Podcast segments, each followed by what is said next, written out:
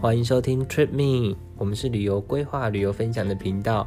今天我们很高兴可以邀请到特别来宾猴子哥。给给给给给给给给。猴子哥呢，他去年跟我一起去北欧游轮，北欧游轮我们去了芬兰、爱沙尼亚、瑞典，还有俄罗斯。哦，为什么选择这个地方呢？那时候呢，因为我姐她本身想要去俄罗斯玩，我在帮他查行程的时候，发现俄罗斯的签证真的超级贵，一个人要五千块，还要办很多的手续。哦，那真的很贵，对，听起来很麻烦。那为什么这跟我有关呢？是因为我后来发现俄罗斯签证呢，它有分区域，在那个时候，如果要去圣彼得堡的话，你是搭游轮进去圣彼得堡是不用签证的哦，所以可以现省五千块。哦，so ga，怪不得我们会前往这个波罗的海。波罗的海它是围绕在芬兰、爱沙尼亚还有俄罗斯中间这个小区域。以前我们常常听到波罗的海三小国，其中有一国叫做爱沙尼亚，它比较靠近芬兰，它跟芬兰只有两个小时的船程。哦，是哦，但是我对波罗的海的印象倒不是这个，是什么？就是小时候都把它看成波罗的海。猴子哥幽默，大家懂的话可以写信留言给我们。我们接下来呢，开始准备整个行程的时候是由我来规划，因为我以前就大概有听过这个游轮，这游轮叫做圣彼得堡线。这圣彼得堡线后来跟一个意大利公司叫 Mobi 两个合并成一个公司，所以。在这个上网看，你就会看到两家公司，其实现在已经变一个公司了。这个网站呢，它卖的是你可以从这四个国家任何一个点做出发。出发的时候呢，会选择你的终点、终止的点。我们那时候选的是从爱沙尼亚出发，一路从瑞典出，第二站、第三站是芬兰，第四站是呃圣彼得堡，最后再回芬兰。这是我们的行程。所以，我们抵达芬兰的第一天呢，我们就直冲爱沙尼亚。爱沙尼亚也算是欧盟国，也使用欧元。为什么我们要这样子做，不住在芬兰啊？为什么啊？我也想知道。很简单啊，你最清楚了。因为很贵，芬兰很贵，芬兰住宿并不便宜，所以我们去了芬兰这一趟北欧行九天，只有实际住芬兰一个晚上而已哦。第一天到了爱沙尼亚，我们是这种船来坐，那艘船还蛮高级的。你觉得呢？没错，其实硬要讲话，是我搭过最漂亮的。游轮，那个游轮里面内装有赌场、有餐厅，重点是它有一个回旋梯，跟我们想象中的铁达尼号的样子很像。嗯，室内电梯啊，那个室内电梯看起来就是很了不起。我们从芬兰搭到爱沙尼亚有一个小的技巧，就是我刚刚提到圣彼得线，它是从爱沙尼亚出发，所以并不是从芬兰出发。芬兰到爱沙尼亚中间呢，它是一个。很频繁的渡轮，这两个国家几乎就是一日生活圈了。如果芬兰的人想要买便宜的啤酒，就会到爱沙尼亚买再回去。所以他在卖机票的时候有一个很卖船票的有一个很妙的事情。如果你是当天去白天去的话呢，你的船票是一个人要四十块欧元。但是如果你是晚上过夜船班的话，他只要一个船舱可以有四个人住，也是四十欧元，等于一人只要花十欧元就可以住到这个渡轮，也省了一个。住宿费，简单讲就是你选择睡船上的话，只要四十欧元；但如果选择陆地的话，要多少？两千吧，两千台币。嗯，那这样子大概差了五倍哎。对，而且你觉得你喜欢坐游轮吗？你会晕船的人吗？我会晕船，但波罗的海啊，它本身就是完全没有浪，所以坐起来是相当的平稳。如果是这样的话，你觉得？你觉得你会推荐大家坐游轮在玩北欧吗？以你自己很怕晕船的经验，基本上搭游轮环北欧有几个优点啊。第一个是不会晕，很适合，而且再是真的很省，住宿费用非常当的便宜。就多便宜啊？你还记得我们这五天四哎，应该是六天五夜，我们五夜都在船上过，总共花了多少钱？老哥，卡是你刷的，我总会记得。总共一个人花不到四千五百块台币，超级夸张的。为什么？因为整个游轮呢，它是提供给我们住而已，它只有提供给我们住，所以这个住的费用啊，比陆地便宜非常的多，而且它还让我们有交通，等于说我们本来我可能从芬兰飞到瑞典，我就要需要花两三千台币，我。整整个交通费全部包了耶。对啊，而且还可以在波罗的海上面环这个地方，可以看到海鸥在飞。波罗的海是一个很平静的海，不过它只有夏天有开。那我们到了爱沙尼亚以后啊，我们在过夜船班，所以很早就会在爱沙尼亚码头看到爱沙尼亚的老城街景。那时候你看到的心情是什么？我觉得像一幅画。什么画？蓝天天很湛蓝，你说你看画布一样。然后老哥有说他这个云南带点粉粉的感觉，很像那个颜料。是上帝的颜料吗？上帝的画。哦，你不愧是范谷，人称台大范谷。不要讲这个很很难让人家理解的。如果你们觉得这这个讲话很有信很有意思的话，可以写信到这个频道来。继续邀请猴子哥。我们到爱沙尼亚老城呢是用步行的。爱沙尼亚老城很小，它就像是一个未开发的迪士尼。为什么讲迪士尼呢？迪士尼根本就是抄它的，它是一个一栋一栋老的建筑物堆积起来的一个城市。这个城市不宽，可是却有很多故事的感觉。我们进到爱沙尼亚之后，会先到一个百年的老咖啡厅。这个老咖啡厅呢，它所卖的是一种气氛。进到咖啡厅之后呢，我们从旁边的巷子不断的钻，你其实不需要特别看地图，你转来转去总是会到它的市政厅广场。市政厅广场呢，往上走会到我们这次爱沙尼亚最重要的目的地，是去吃一家米其林餐厅。嗯，对，但我对你前面讲的这个百年咖啡厅卖气氛，这是什么意思？是指这家咖啡厅有什么问题吗？我印象中是蛮好喝的啊。我觉得它好喝之外，让我更印象深刻是它的气氛，是在一个你就看得出来，它不是刻意营造出来的老街感，它就是一个货真价实的旧屋改建。我知道，就是那个杯子都有百年的味道，是佳明的味道。为什么会在爱沙尼亚选择我们这趟旅行最高级的一餐呢？是因为爱沙尼亚在相对来说物价是便宜的，所以我们在选择餐厅的时候就发现说，爱沙尼亚有一家米其林餐厅，它只需要可能台币一千元就可以吃到一个高级的菜。你还记得那个餐厅吗？知道是卖自助餐的，不是，是像米也有卖米露肉，也有卖。也有卖那个卡巧克力蛋糕，然后它的厕所是镂空的，下面有一个地窖。哦，我知道，我跑去那地窖，对，还不错吧那家？就它厕所很精致，我差点被困在里面出不来。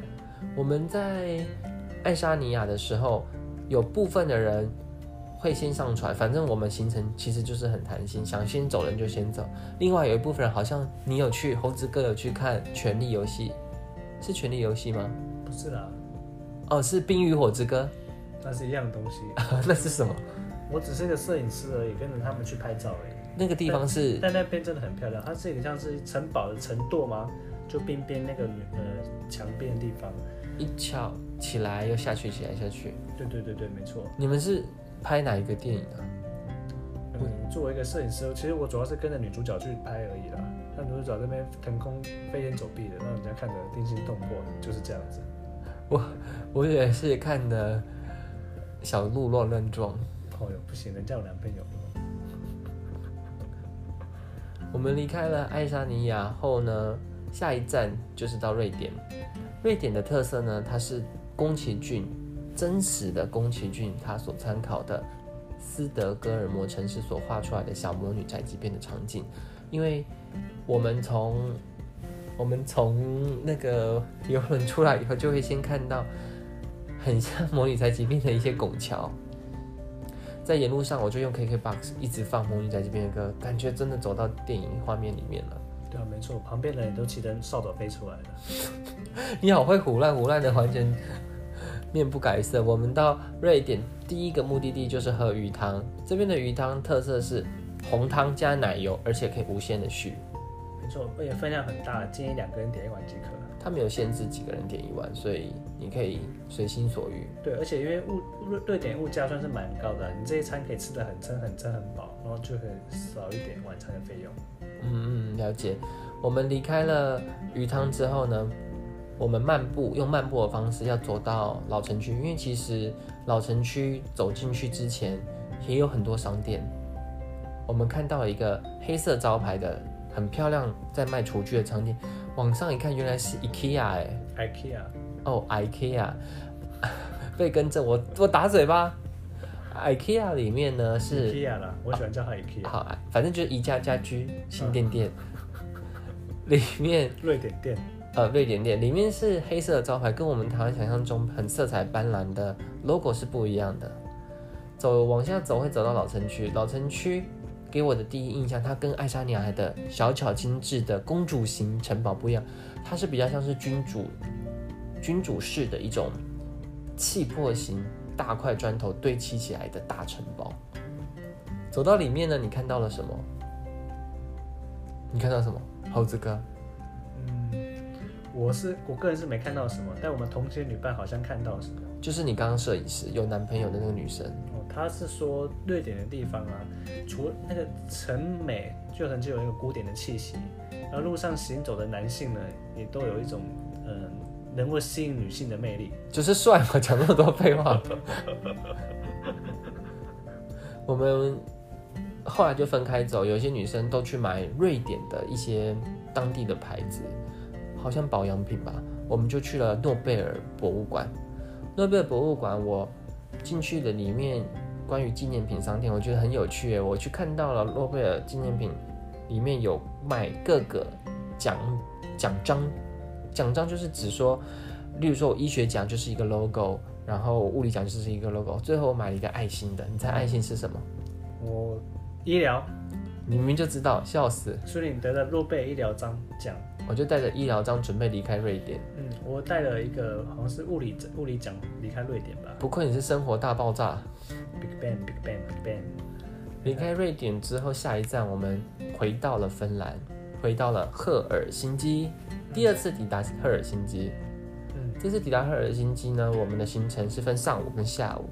因为你在查北欧鱼汤，就一定会出现两家店，一家店就是我们刚刚讲的瑞典斯德哥尔摩红汤。白汤就是在芬兰斯德芬兰赫尔辛基的老农市集里面有卖白色汤底的鲑鱼汤，这个鱼汤喝起来比较像豚骨风味。他走出去就会看到，也是芬兰赫尔辛基的市中心，会有看到白教堂、红教堂以及不断飞舞的海鸥。我觉得它的海鸥感觉是好像是用后置贴上去的，很干净、很漂亮。哦那我一定要亲自去看看。你有去过？哦，笑死！离开以后呢，我们从那边搭交通车直接到芬兰浴。什么是芬兰浴？你介绍一下。芬兰浴其实很像烤箱，就是嗯，那个在台湾三温暖都会有那种烤箱，就去给它烤一烤。可是台湾的烤箱，我得说，那只是三温暖，很舒服那种。对。我们这次去有去到一个正宗的芬兰浴，哦，那个真是折磨，很刺激，一定要体验一下。那个好像就像是把你丢在烤箱里面，让你成为烤乳猪的感觉。对，它是真的要把你烤熟的那种烤法。然后你一定要拿两个东西，一个是冰水浇到自己的身上去降温，第一个是拿艾草去敲你的身体降温。太夸张了。真的啦，你没有降温会烧起来。对，那这我们总之就是在那边体验了芬兰浴。我们体完体验完芬兰浴以后，下一站就要去。俄罗斯这次重点中的重点，可是其实我觉得啊，俄罗斯让人感觉有点忧郁。是那边的气，我确实那边天气很阴，那那边的人走在路上的行人呢，每个人不是很开心吗？对，都不开心，都脸都臭臭的。我先这边先介绍科普一下，刚刚最前面讲到的俄罗斯签证的制度，俄罗斯签证在。我们去之前呢，如果你去圣彼得堡的话，你有参加团体行是可以游轮免签。什么是团体行？有可能你会参加他的 one day tour，可是如果你买他的 shuttle bus 到市区，也算是团体行哦，是有一点投机取巧的风格啦。这是官方的投机取巧，所以我们就只有买他的接驳车。其实本来就要到市区，这边补充一下。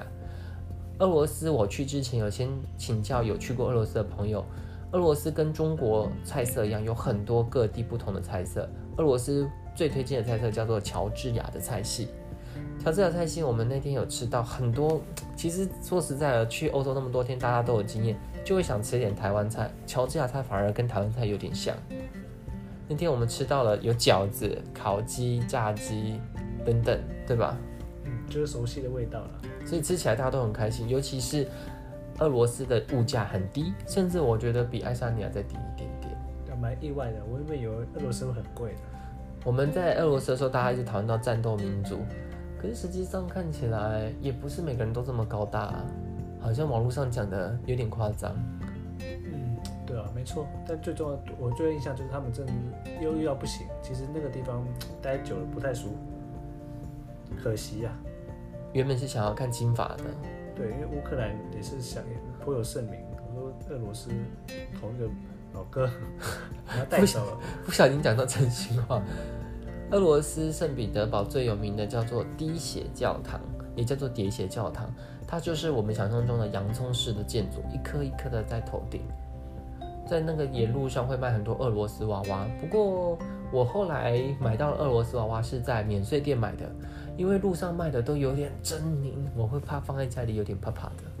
我跟你讲，那是你没有进去一家店。我们在你们在跑的时候啊，我跟几位女孩子在后面，两位女孩子明明就是在后面晃的时候啊，我们有去路边一家商店。你们看路边摊，我们进的是商店，商店里面哇都很精致，它有各式就不会看起来不会可怕。对，但可惜的就是一分钱一分货，那些精致娃娃真的超级贵的啊。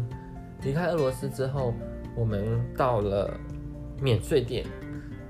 免税店就是上游轮进去到它的油雾大厦里面，准备上船前，原本大家只是在等时间，这边等上厕所，所以就没有进去。